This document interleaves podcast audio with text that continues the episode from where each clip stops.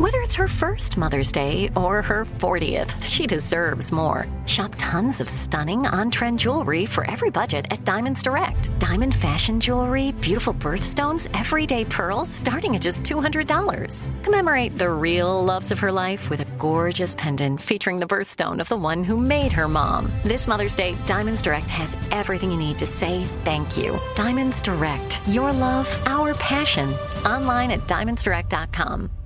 Xfinity has free premium networks for everyone this month, no matter what kind of entertainment you love. Addicted to true crime? Catch killer cases and more spine-tingling shows on A&E Crime Central. Crave adventure? Explore Asian action movies on Hi-YAH. Searching for something extreme? Check out skating, snowboarding, and more on Fuel TV Plus, the global home of action sports. And find crowd-pleasing bops on iHeartRadio's Hit Nation playlist. There's new free shows and movies to love every week. Say free this week in your Xfinity voice remote.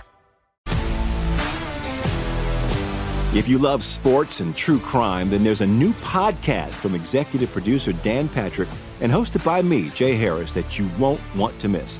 Playing Dirty Sports Scandals. Each week, I'm squeezing the juiciest details from some of the biggest sports scandals ever. I'm talking Marcus Dixon, Olympic gymnastics, Cain Velasquez, salacious Super Bowl level scandals. Join me on the dark side of sports by listening to Playing Dirty Sports Scandals on the iHeartRadio app, Apple Podcasts, or wherever you get your podcasts. I'm Hannah Storm, and my new podcast, NBA DNA with Hannah Storm, chronicles my six decades in professional basketball. From growing up in the sport to becoming one of sports TV's first female broadcasters. Join me as I dig deep into the game's history, unearth some wild stories, and talk to my friends from the world of basketball, from Dr. J to Charles Barkley. It's been a wild ride, and now I get to take you with me. Listen to NBA DNA with Hannah Storm on the iHeartRadio app, Apple Podcasts, or wherever you get your podcasts.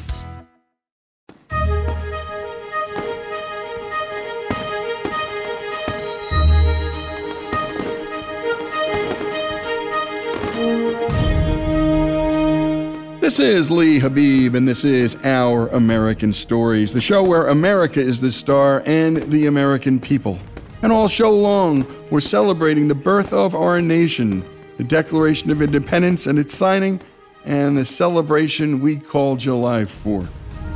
And this next story is how the signing of the Declaration of Independence divided the country and families, including one founder's family. You know, it's been said that there's never been more partisan division than right now in the country. Well, we're going to take you through a story that questions that narrative. Historians who studied the matter differ as to the number of Americans who sided with the Patriots and the British Crown, but one thing is certain Americans were deeply divided. One third were for the war, one third were against it, and one third were hiding under their tables, hoping it would pass. But the consequences for choosing one side or another was not an ugly Facebook post or a tweet storm. Here's one of the signers describing what it was like putting name and pen to paper, signing the Declaration of Independence in Independence Hall. This is what Benjamin Rush said. A pensive and awful silence pervaded the house as we were called up one after another to the table of the President of Congress to sign what was believed by many at the time to be our own death warrant. Rush, who was there at our founding and signed our birth certificate, was right. You see, the British government considered the Declaration of Independence a treasonous document, and treason was a capital crime. How divided was America? One look at Benjamin Franklin's life tells the story. The printer, inventor, humorist, writer, newspaperman, and diplomat was one of the driving forces of the American Enlightenment. But his own home was torn apart by America's first Civil War. Franklin's son William was illegitimate, but that never stopped Benjamin from being the father his son deserved. Indeed, William wasn't told about his bastard child's status until he was 19, old enough to absorb such a thing. William had all the advantages that any son of Ben Franklin could imagine. He had classes for everything, from Latin to dance, horsemanship to the art of conversation. William even moved to London to train for a life in the law. His father ultimately used his influence to secure his son William the royal governorship of New Jersey. Throughout the 1970s, the two men worked closely together.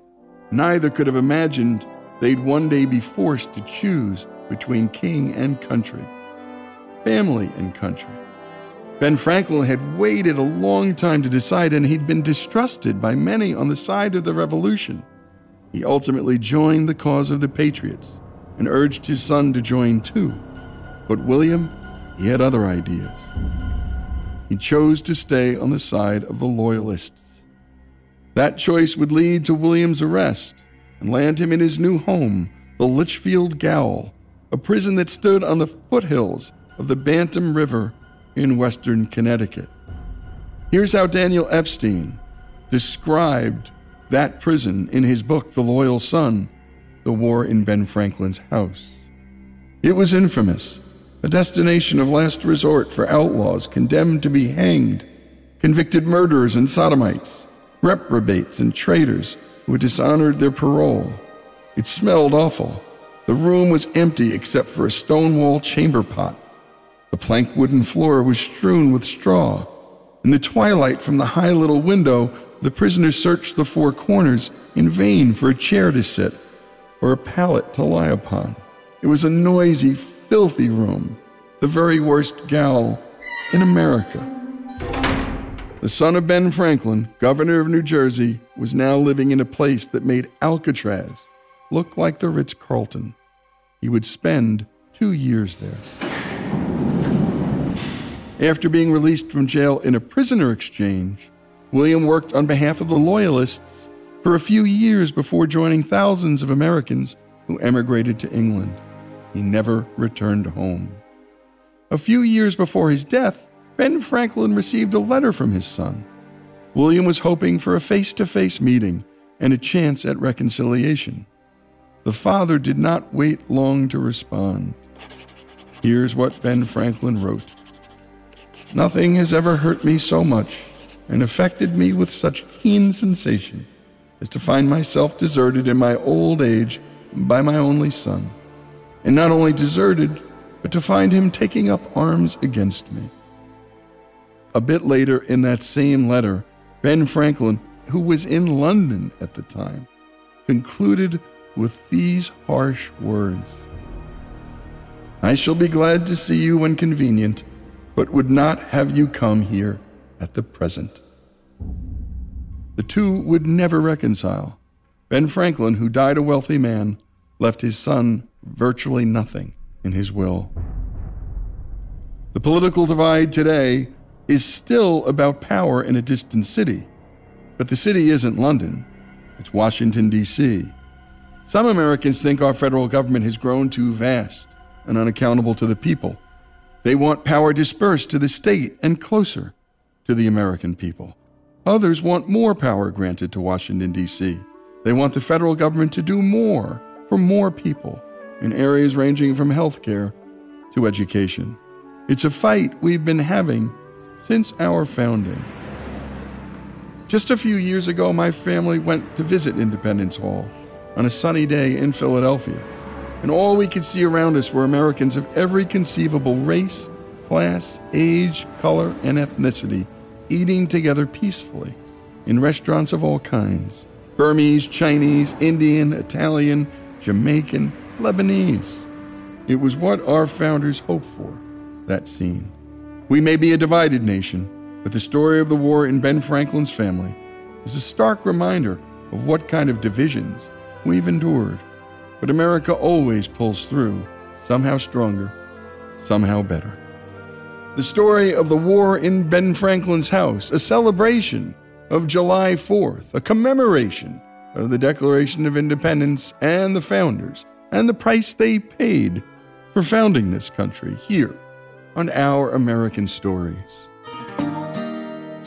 Lee Habib here, the host of Our American Stories. Every day on this show, we're bringing inspiring stories from across this great country.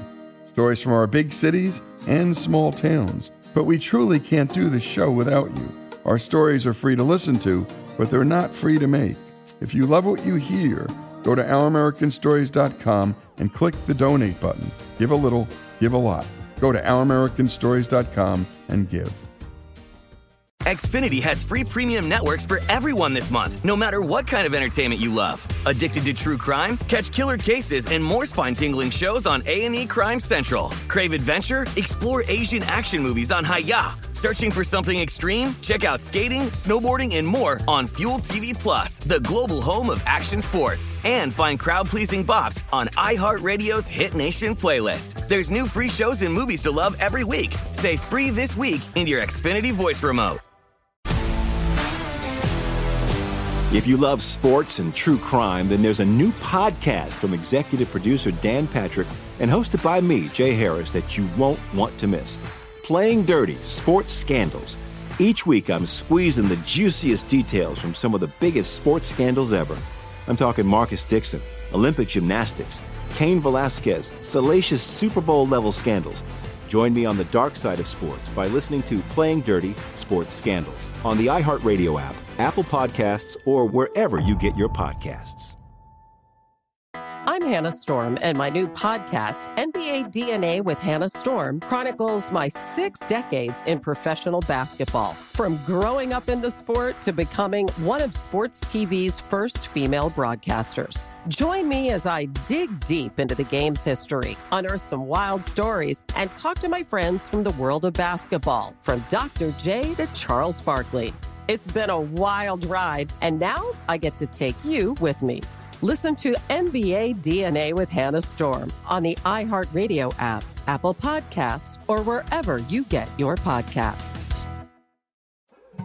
More Than a Movie is back with season two. I'm your host, Alex Fumero, and each week I'm going to talk to the people behind your favorite movies. From The Godfather, Andy Garcia. He has the smarts of Vito, the temper of Sonny, the warmth of Fredo, and the coldness of Michael.